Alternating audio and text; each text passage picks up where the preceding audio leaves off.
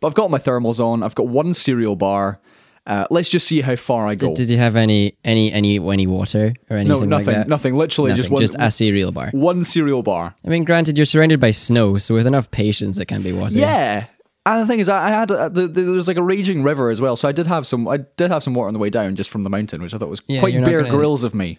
To be honest, Very Bear Grylls. um, having some water from a from a stream. Yeah, But drinking some fresh water. Whew, brave man. got three quarters of the way up, and at this point, you know, I'm I'm kind of it's getting the snow. Every step I'm taking is kind of like, is my foot gonna disappear into the snow? Oh yeah, Yep. I'm up to my thighs. Uh, but at this point, I'm three quarters of the way up, and I've got one more kind of crest to go, and I'm thinking, look, I've come this far. I may as well try and get to the top. Mm-hmm. Yep. Uh, and at this point, I can now see why they cancelled the snowboarding because the wind was literally knocking me off my feet. Wind's pretty strong, yeah. But I was kind of like, look, it's almost there. I would hate if I just turn back now. I'm not going to give up. And so I pushed on up the last 150 Yeah. meters. And I kid you not, the last maybe 100 meters to the top, every single step I take, my leg was disappearing into the snow. And I'm just thinking, this is really, this is really stupid. It's just me. I've got no mobile phone signal. You're being actively dumb. I've got one cereal bar, which at this point I've eaten, no water, Oh man. and uh, and 75 miles an hour winds Yep. and I'm up to my thighs in snow. Eventually got to the top, took a few selfies, blah blah blah. Felt good about myself, and then was like, "Oh great, I'm soaked to the bone, and now I need to walk all the way down again." Yeah, and that's the hard part. Well, going down is the hard part. Actually, on my way up, I passed a group of four mountaineers who had snow poles, and I was like, "They're just overreacting. It's not that bad." And then, yeah, I realized, yeah, I could probably use Mm-hmm. pretty bad.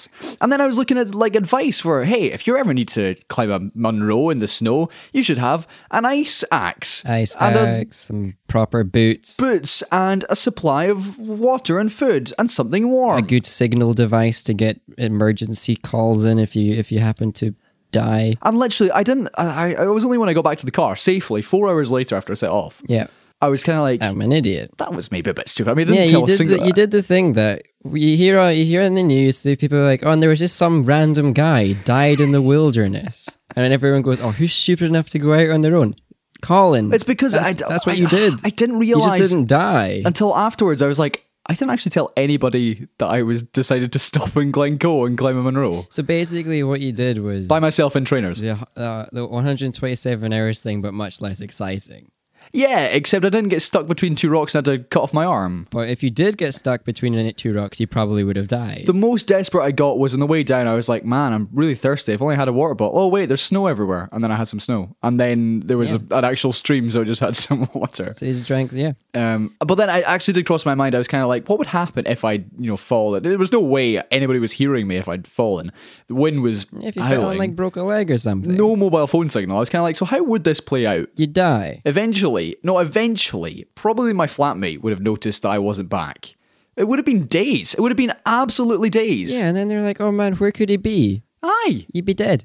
But you're not dead, so it's an epic story. So when they make a film of this, who do you think is going to act you? I was going to say Bear Grylls, but he's not really an actor. But I, I, I felt, I feel he'd be able to convey my No, no, sense he of. is an actor. I think he'd be able to convey my sense of, you know, impending doom and having Mm-hmm. to, you know, he'd be like, oh man, I only took one cereal bar. What, a rookie move. you know what? Donald Glover. yeah, yeah, he could do that too, you know. He'd be the perfect Colin. So, no, so snowboarding didn't happen, but uh, an epic adventure in which I had to, you know, really use my wits did happen. It was fun. It was good. I really enjoyed it. I'm, I'm glad you didn't die, Colin. A bit stupid, but fun anyway. I'm, I'm sure everyone that is currently listening is also glad you didn't die. Maybe one or two people out there wish you did die. I don't know. Yeah, I, I mean, I mean, my dad certainly. I mean, Wished you died. yeah. Well, he's got other sons. You know, he can. You know, it's not like he'd miss me. He wants to whittle them down so that the inheritance isn't such a big deal. Exactly. You know. Yeah.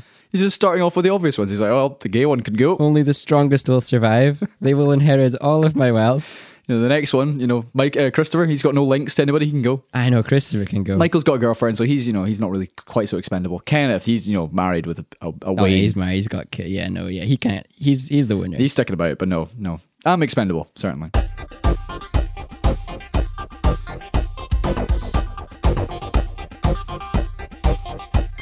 Did you have the compulsion deep down in your heart to throw your phone over the edge? Yes, I don't know what that is, but every single time I come to like a I don't know, walking over a bridge or something, I'm just like, bridge, edge of a I could throw my keys off here. I could throw my phone off here. Just imagine what would happen if I did that. Whoa. yeah, I don't know why that crossed my mind, but no, it did. It certainly did, but uh, thankfully it didn't. Anyway, James, I'm here. We're here. Seesaw Parade. You are here. We're doing one of them classic, really irrelevant long intros, apparently. This is 20 minutes of recording later. This is not true. Uh, James, what's uh, what's been your weekend survival story? I went outside, made it back home. Is that literally it? I didn't really do anything. You said survival story. I didn't do anything survivally. Did you I didn't drink my own urine, not even once. did you go outside and maybe not tell anybody where you were going? Well, I never really do tell anyone where I'm going. But it's not really a death wish. It's just because I'm going to Tesco. It's just down the street. Maybe Lidl if I want some bakery. You see what friendless lives we lead. Well, like, no. Is there anyone out there in the world that whenever they're leaving their abode texts a friend to be like, hey, I'm just on my way to the shop. Oh, If I maybe don't report back in 30 minutes, call the call the police. it depends on, I guess, where you're going. I mean, if you were saying, "Oh, by the way, I'm just catching a flight to Pyongyang. I'll be back in ten years," then maybe that's that's the occasion. Yeah, no, I'm sure I would tell someone if I was on my way to to anywhere exciting. Like if I was doing something that wasn't really boring, yeah, I'd tell someone. I'm off to Syria to fight ISIS. I've taken a sabbatical. To fight ISIS or to fight with ISIS? That's the big question. well, okay. I mean, either or would be equally surprising, especially for you. But you've certainly got the facial hair Just see who see who approaches you first when you land. Is it going to be ISIS or the other guys? Whoever whoever the first recruiter that comes over, you're like, I am with you. Right. Uh, enough. Enough. Let's let's actually talk about things. Welcome to Seesaw Parade. Uh, I'm Colin, and he's James. And I still am, yes. Yeah, he still is James. We're still uh, alive and kicking for the time being, and uh, we'll see how long that continues. Yeah, so so. Let's uh, let's just uh, crack on, shall we? You're you're in charge, Colin. You are the boss for now. okay. For Um, today. You're the boss right in this moment. for some reason, 2018 hasn't been the most newsworthy so far. Yeah, there's not been so many like huge big celebrity deaths. There's no not been any big celebrity scandals. We've kind of got the fallout of of uh, the celebrity sexual harassment, and everyone's really bored of that now. So, Yeah. what are we going to talk about, Colin? Well, one of the themes of uh, certainly the Oscars, which the um, the nominations uh, came out a few days ago, which we're just going to talk about, was of course uh, at the back of everybody's mind the hashtag Me Too movement and everything in the the wake of well, essentially the allegations against uh, Kevin Spacey started last year. Uh, However, on the back of that as well has been kind of the um, I, I, I guess women more recogni- more recognition by the Academy of Women. You know, a couple of years ago it was Oscar so white, and now it's kind of like Oscar so Oscar so manly. O- Oscars, yeah, Oscars so manly. In th- probably the most uh, startling fact that I noticed from this year's nominations was uh, Best Director, in which the nominees, so let's, let's just get straight to it Christopher Nolan, Dunkirk, Jordan Peele mm-hmm. from Get Out, mm-hmm. Paul Thomas Anderson for Phantom Thread, mm-hmm. Guillermo del Toro, of course, The Shape of Water, and Greta Gerwig for Ladybird. Now, Yep.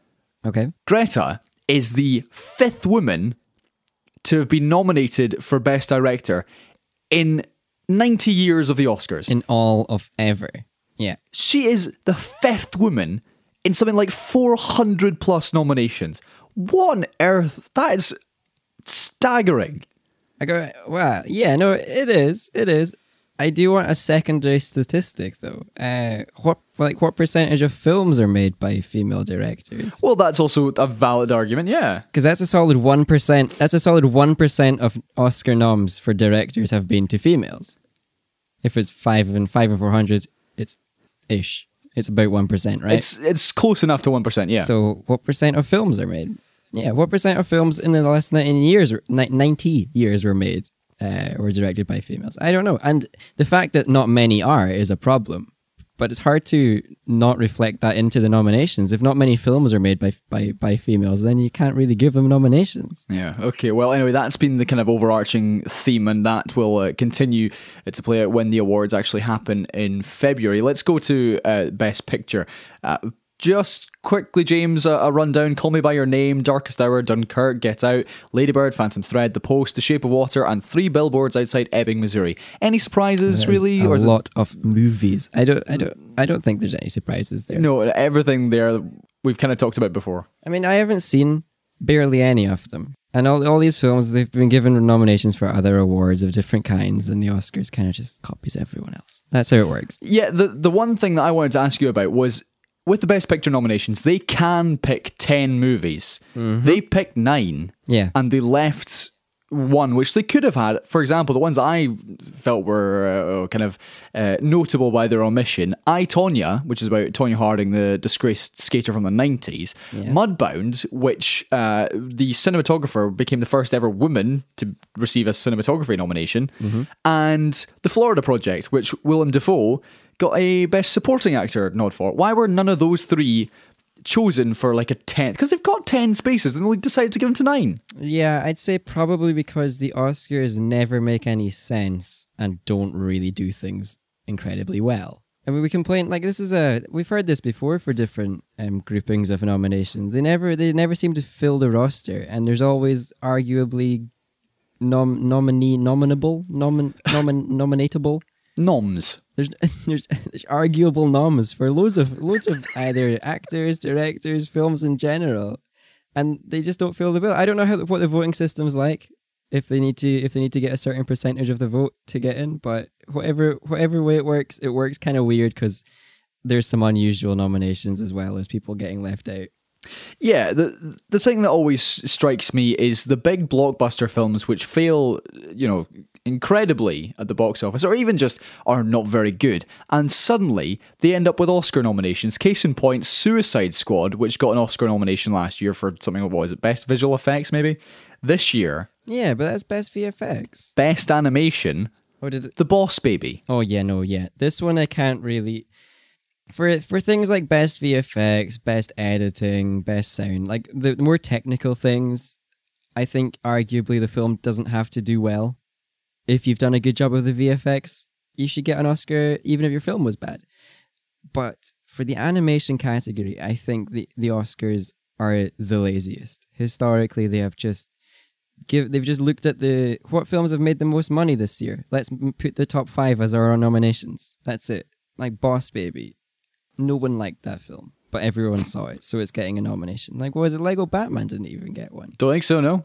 Yeah. So that's the thing. I think I don't even know if they just don't think animation is a is a valid film um type. They don't seem to think it's real because they don't give it any consideration. They just pick some random ones. And then always give the victory to whoever Disney made this year. Well, a couple other uh, noms I want to get to just before we talk about the other two big categories. Logan uh, was given a nomination for Best Adapted Screenplay, which I think is lovely. Yes. Yeah, no, that's really cool because we never like if, if five years ago you said, "Hey, uh, Wolverine's going to be an Oscar Oscar film," real soon, I wouldn't have believed you. I wouldn't. I wouldn't have. I wouldn't have taken any odds on that. Yeah, there's there's a few of them which are, are pleasant surprises. Uh, let's just go to the best actor and best actress. Uh, let's start with best actor, shall we? Go to let's see. We've got Sally Hawkins for The Shape of Water, uh, Frances McDormand, of course, for Three Billboards. She already won the Golden Globe and the SAG. Margot Robbie for I Tonya, Saoirse Ronan for Ladybird, and of course Meryl Streep for what is it twentieth nomination or something mad There we go. for the Surprise! post. Meryl's on the list. Yep. Oh my goodness, Meryl just- Streep. Never saw that coming. in regards to to Meryl, I mean, obviously you've got people like Frances McDormand who have been nominated and won before, but maybe like two or three times. Meryl Streep has been nominated an excess of twenty times. Like that to me just I mean, isn't if fair. she's- If she's acting well, then it is. like and like in in the way that in school the cleverest person would always win all this stuff, and you're like, oh, go away. Just stop being good at things. Let somebody else They win should just for they should have secondary awards. They should have the best Meryl Streep award and then the best actress. Yeah, uh, but no, no. Uh, who's who's got a real shot here? Frances. That's about it. Do, do you really think it's uh it's done? It's it. Well, it seems to be the general. Like then again, they like to mess with us, so they just whenever we're all so sure who's going to win a thing, they decide to just give it to some rando. So anyone's got it except Frances. So I don't know. Let's just say Meryl Streep. I think I don't think Margot Robbie will get it. I don't think Saoirse Ronan will get it. Although I think I'm almost certain that that is Saoirse Ronan's third Best Actress nomination, and I'm sure she's under 23, which is Yeah, she's like 13. incredible. Uh, I think that takes it down to. Yeah, well, she's gotten good parts and she acts them well. I think yeah, Meryl Streep. I, th- I don't think she'll get it this year. I think she's had better performances and better films. No, surely not. Which leaves you with Frances or Sally Hawkins, who in The Shape of Water, I've again not seen it. It's not in the cinemas yet. Yeah, no. I, I guess she'd have to be, like, she'd have to put in a good performance because the film is all, it relies on her, right? So it, I guess she's got a shout. Yeah, I think I'll, I'll go with Frances for that one. Uh, and best actor, ooh, let's see, Timothy Chalamet for Call Me by Your Name, Daniel Day Lewis, of course, for Phantom Thread, In his final ever film. uh, Daniel Kaluuya for Get Out, Gary Oldman for Darkest Hour, and Denzel Washington for Roman J. Israel Esquire. Uh, who would you pick out of, out of that lovely bunch, James? Who would, I, who would I pick to win it or who do I want to win it?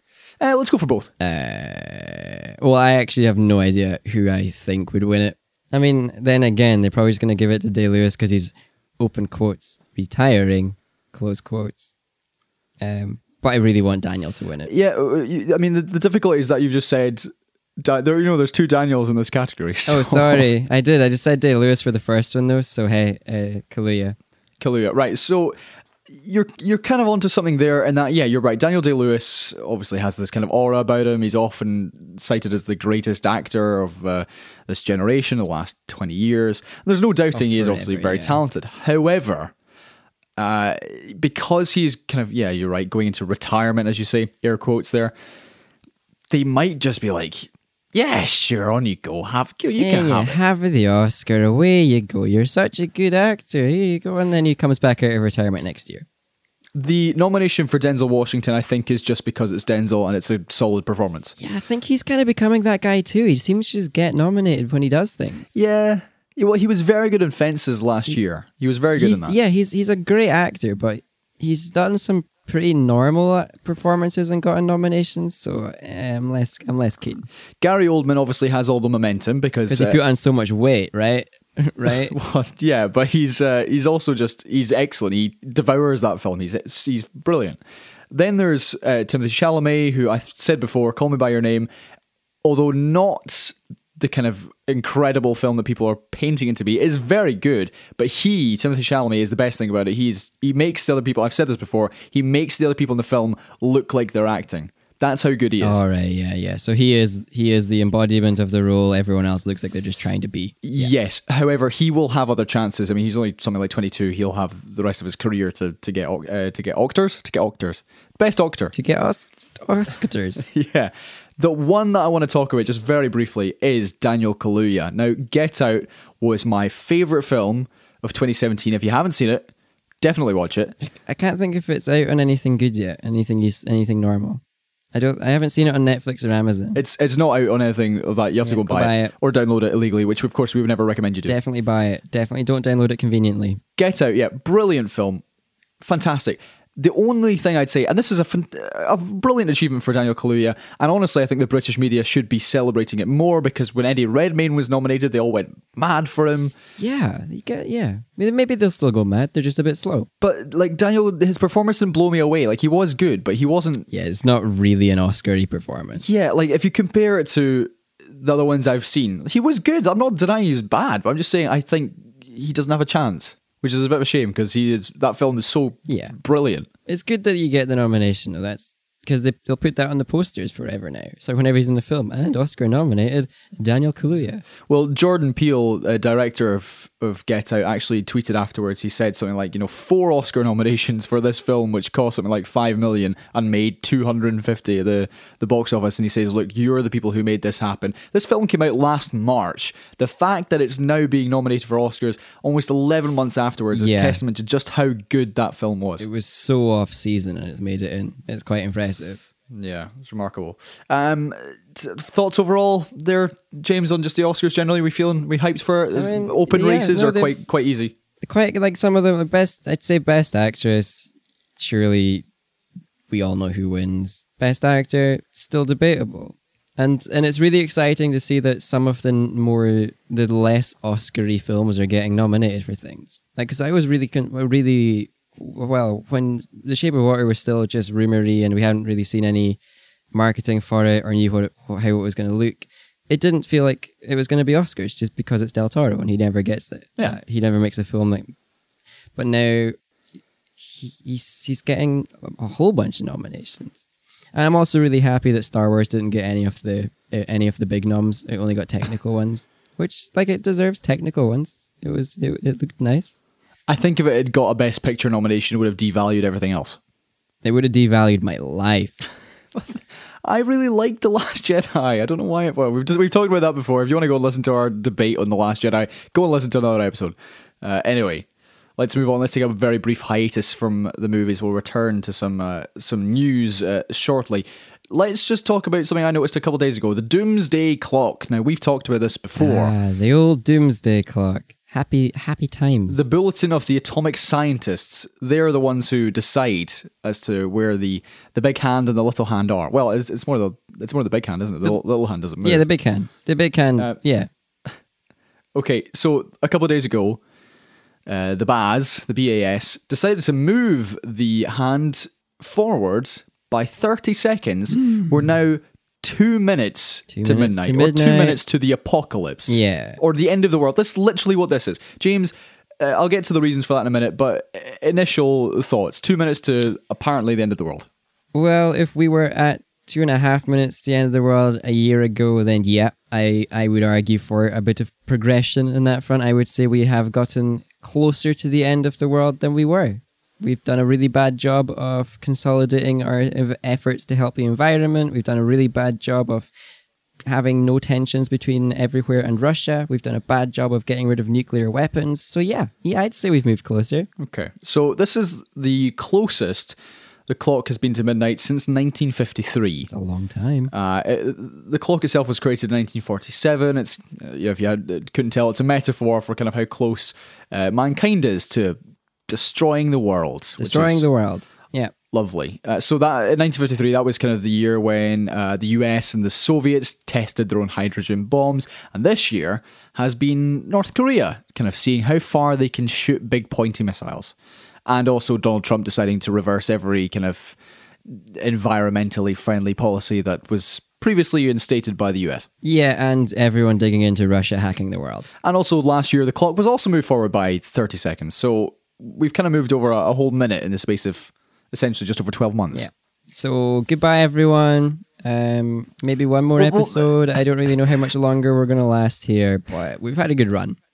My question, James, is do we take the, is, are we taking this seriously or is it on face value or is this kind of a hyped up drama? Oh, it's almost the apocalypse. Well, yeah, I don't think anyone needs to do what you just did there, which maybe you can do a replay of at some Start point. stocking up supplies and uh, get yourself a bunker. Yeah, I don't think we need to be like super dramatic about it. It's it is as you said a metaphor for the state of the world, but I would say it is a a, a well backed up metaphor, a justified one, and it should be something that we keep in our minds. Um, as the little people, the little insignificant people, there's not much we can do, uh, but uh, you know, as a lot of little people, we can shift our voting. We can keep in mind who's ma- who's making us better off or worse off in terms of how close we are to destroying ourselves, and vote accordingly. These are, uh, you know, heady days from 1981 when it was 17 minutes to midnight. Seventeen minutes. Ooh, that sounds Yeah. that sounds heavenly, Colin. I could sleep easy wonderful. at seventeen minutes to midnight. Yeah, 14 minutes in the, the 19, mid 1980s. That's a lovely time of the world. Great place What to be. was it in the mid nineties, Colin? It kind of it kind of progressively gets worse as time goes on. Yeah. Uh, it's- yeah, this is the worst it's ever been. 2017 it was three minutes. 2015 it was four minutes too. And yeah, I mean, if you're taking on a sliding scale, then yeah, we're really quite close to this You know, here. I think we need to blame. I think we need to blame the internet. It's the only thing that's changed. We make the internet the more the, the more internet we have, the closer we are to killing ourselves. I think the we, we we I suppose have to take this a little bit seriously because the body who kind of make this up are a bunch of Nobel laureates and Yeah, there are smart experts people. in their various fields. Yeah. they're not just kind of a bunch of oh look this is my grand's guild that she goes to every Tuesday. Yeah. you know these are a bunch of people who actually know what they're talking about. They don't get paid according to how many people are thinking about the clock, right? They don't they don't do it and then get an influx of money. So the only reason they would do it is because they think it's true. Okay. Uh, let's let's uh, leave the depressing thoughts about our impending deaths and uh, and go back to the movies because you know Hey, like staves away the thoughts for a little bit longer. You know. Well, no, because we're going to talk about Tomb Raider, right? So uh, yeah, you're right. The new Tomb Raider. There's another trailer, and uh, James, I'm going to play a very short clip here of just Okay. uh, to give to give him a, a summary of this trailer. It's your finger that's pulling this trigger. You messed with the wrong family.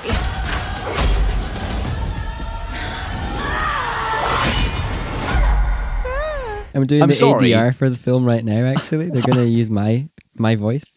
I love Alicia Vikander. I think she's a fantastic actress. Absolutely. But this looks absolutely dreadful. I'll agree to that too. Yeah, they've gone big, and going big doesn't work these days. Why do we have this movie? Why does this movie exist? Well, the last one was profitable, right? It, that was uh, the best part of a decade ago, if not longer. Yeah, then they made the games, and the games were profitable. I don't know, like it's a marketable thing. You don't need to make this film look good to make people go and see it. It's a cheap thrills experience. People know what they're going to get, so they go and watch it. I think it's going to be a profitable film. They just need to fix the audio on their on their trailers, and then people will actually go to watch it. We're getting the film because it's easy money. No, I never saw the second. I think Angelina Jolie did two Tomb Raiders, if I'm not mistaken. Oh, I have no idea. I remember I've, I've kind of memories of seeing the first one and remember that she was quite cool, like you know, almost James Bond except with more cleavage, Yeah, James Bond, but had breasts, which I'm sure they'll probably cut. and one and two guns instead of one gun. True, yeah, no, two guns. Um, Yeah, but she, yeah. but she was also quite, you know, she, she looked like she knew what she was doing. No, she was a capable, a capable Uh, character. whereas in this one, aye, Alicia Vikander just screams a lot. she does scream a little bit too much. Um, and I think the same guys that did the audio engineering for the Mummy, the latest the M- Mummy film that with the weird screams in that one, I think it's the same company. It's the only thing they they really do not do dialogue screamy films well in these trailers. It must be the same company. Well, talking off the mummy, let's just very quickly talk about the Dark Universe, which we have uh, kind of touched on before. What a segue! So this was originally, if you'd listened to Seesaw Parade for the last couple of years, there were originally plans uh, by Universal Pictures to create their own Marvel-esque universe where various characters were interact with each other. The first film would be The Mummy. They were going to have, uh, you know, Frankenstein or Bride of Frankenstein, Invisible Man. They had all these plans. One by one, due to the bomb that was The Mummy, these plans have all fallen by the wayside. I blame the I blame the bad marketing on that. I think if they had a, a well done scream, they would have gotten hundred tickets instead of fifty. So Now, Universal are going to reconfigure, in their own words, the entire franchise after the writer for Invisible Man decided to step away. yeah, So I think this yeah. means so, that so everyone's just realizing it's a bad idea and leaving. yeah, yeah. Essentially, this is it. The, the Dark Universe, as we know it, is over. Oh no, such a loss for humanity. I can't say I'll lose any sleep over that you one. You know what? This doomsday clock needs to go on five more seconds. Okay, uh, and uh, lastly, a couple bits of uh, Marvel news. Brie Larson, my fave, is is uh, back. oh, it's still your fave, eh? Oh, Brie is a is a wonderful woman. I, I, I would I would love to shake her hand one day. I'm sure you will. After staring from afar. Okay. Uh, anyway, so the uh, the first set photos of her as Captain Marvel have uh, have been unveiled. Not sure if it's for Avengers four, in which she's uh, rumored to have a part, or her own uh, her own movie. It's basically the costume's kind of a take on. It's not the classic costume. They usually save that or keep it under wraps at least until like the end of the film or until the next Yeah, and film. then they get their proper costume. So it's kind of a riff on some on old comic book styles. You, have you seen the pictures, James? What do you think? I thought she looked all right. I don't think it was particularly interesting. I don't think it was particularly uh, surprising. I think quite a lot of superheroes these days just get the same look, but for different figures and different colors.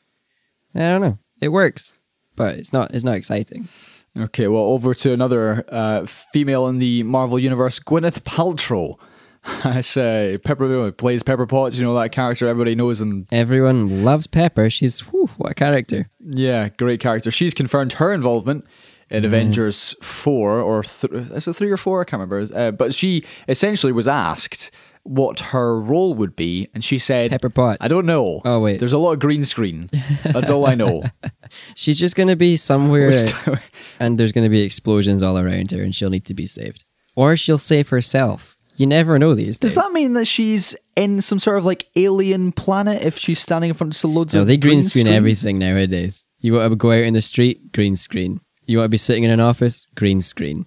Uh, uh, do we care that Pepper Potts is in are going to be in this is going to be in this film? The thing I would like to hear more of is who isn't going to be in this film because everyone is in this film. I think it would be a shorter list. Everybody, even I'm in this film. James is in this film. I am. I'm in this film. See if you can find me. Let me know if you spot me. They said I've definitely made the final edit. Well, I mean, they did shoot some stuff in Edinburgh, so you might be an extra. Hey, who knows? Hey, who knows? Uh, yeah, so so there's that, and then lastly, last bit of news: uh, Spider-Man Two is, well, Spider-Man Homecoming Two, sorry, uh, sorry, is heading to cinemas uh, next summer. Uh, it's starting to film in the UK with casting looking for a femme fatale. Oh, I've got a, I've got a good slim figure. I can wear a wig. Right. I can So I can flash a smile at the camera. Playing an extra in Avengers Four to being the femme fatale in Spider-Man Homecoming Avengers Two. Four is how they're going to introduce me to the universe. the one- the one problem I have with these kind of home Spider-Man Homecoming trilogy is that they're meant to, yeah, I think they're meant to be filming three of them. Tom Holland is already in his early twenties. By the time they filmed this one, Yeah, just make him go to college. and it, but he's meant to. Oh, I suppose I could do that. But I thought they were setting the entire thing like one was meant to be in his junior year, one was going to be his senior year, and one was going to be his, his final year. That's how I thought they were going to do it. Maybe, but then he's a- he's just aging. He's just aging funny. It's because li- he's because he's because he's Spider Man. It's like that actress who they had in Black Mirror who was meant to be 15 and looked oh at least 35. that still gets me. It was just so funny. I know. The re- like it was the biggest reveal in that episode for me was that the character was supposed to be fifteen. She was like, "How are you meant to be? You can't do that with a 15 year old girl." And you're like, "Wait, who are we talking oh, about?" Wait, he's got he's got a second girl going on. Like, man, I, get, I better Google the actress. She might have actually been fifteen. That would be horrible. Yeah. So, do we care? Spider-Man: Homecoming 2. I, I do care about Spider-Man: Homecoming 2. I think the first, like the film was good, the, the first one. Uh, I like Spider-Man being in good films.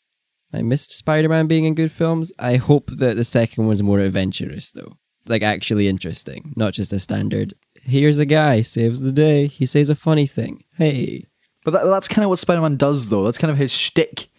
You know, he's, he saves somebody. He has a, a cool quip. a quip. He likes them quips. I don't know. Maybe they'll maybe they'll think of something. There's creative people around.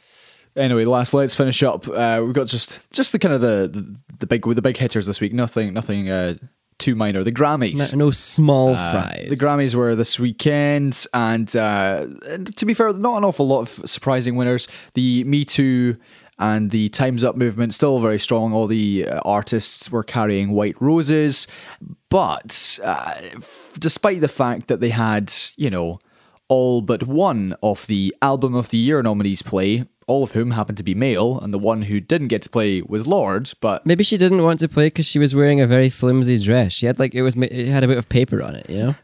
maybe didn't want, didn't want to James, tear, maybe. didn't want to tear the tear the poem. It was kind of some classic winners. Bruno Mars actually, I think, won uh, both Song of the Year for "That's What I Like." That's what I like, uh, and uh, Couldn't, I haven't even heard it. it's it's not that. It's actually okay. It's, it's kind of I'm catchy. sh- yeah, no, it won't be great. and he also won Album of the Year. He did. He did. Um, I, I think the only feedback I've heard from the world in any sense is is uh, our good pal Christopher Morrison saying that our other good pal Donald Glover should have won.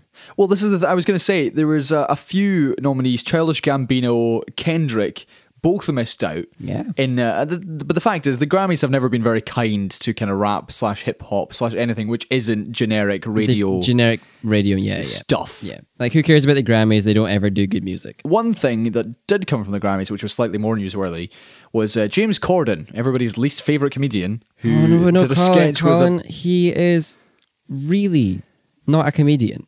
Okay, You've you've just mistitled him there. He's everyone's least favorite person. James Corden, everyone's least favorite English person.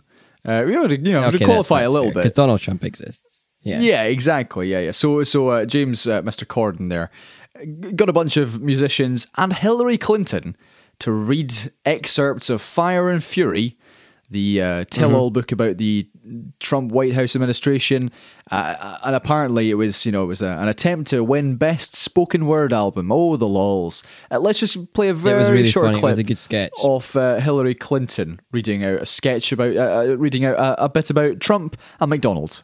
He had a long-time fear of being poisoned. One reason why he liked to eat at McDonald's. Nobody knew he was coming, and the food was safely pre-made. That's it. We've got it. That's the one. You think so? Oh, yeah. The Grammy's in the bag? In the Yeah, but I mean, she's not an actor, so good on her. But th- this was weird. It was no try. Like I've never felt more weirded in my life. I have, but I've. I was uh, like I genuinely felt uncomfortable watching that. I mean, I know not many of the musicians at the Grammys will have been Trump supporters, certainly not outwardly. No, But this is a very political statement to make if you're just like, yeah, the whole of the musical Western world hates you, Trump. Here we go. Here's us reading a book about how inept you are. Yeah, I don't really I, like. It's the Grammys. I, personally, I've never really cared about them, so I don't really care what kind of statements they want to make. But if you want to make a statement or you want to try and be funny, make the statement and be funny. Like do one of those things. This was just a cheap attempt at at, at a laugh, and because it's Trump, we all have to laugh. And you could tell that it wasn't done in a way that was creative. They were just like, well, people will actually just have to laugh at this because it's Donald Trump. Like they didn't try. It was really, it was, and then Hillary, just as always, makes my bones cringe. Yeah, she. Uh, it was a funny one in that I think she was still trying to kind of hold on to the zeitgeist of, you know, the women who nearly beat Trump. Oh yeah, Hillary, we, we like you. Not we do. I mean, we we still don't like you that much, but we like you more than we like Donald. That's about it. But then she also looks like she's an alien all the time, and it just creeps me out.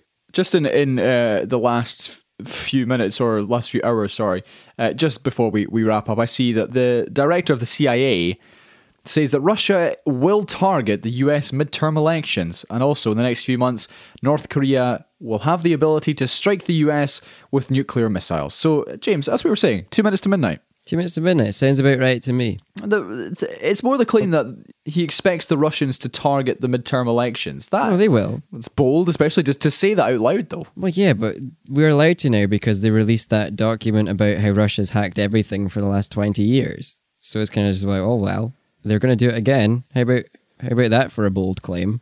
Well, he's actually said in a quote, "We're going to go out there and do our damnedest to steal secrets on behalf of the American people, and I wanted to get back on the front foot." You go get him, Tiger. His name's Mike Pompeo. Oh, I like that. That is a good surname.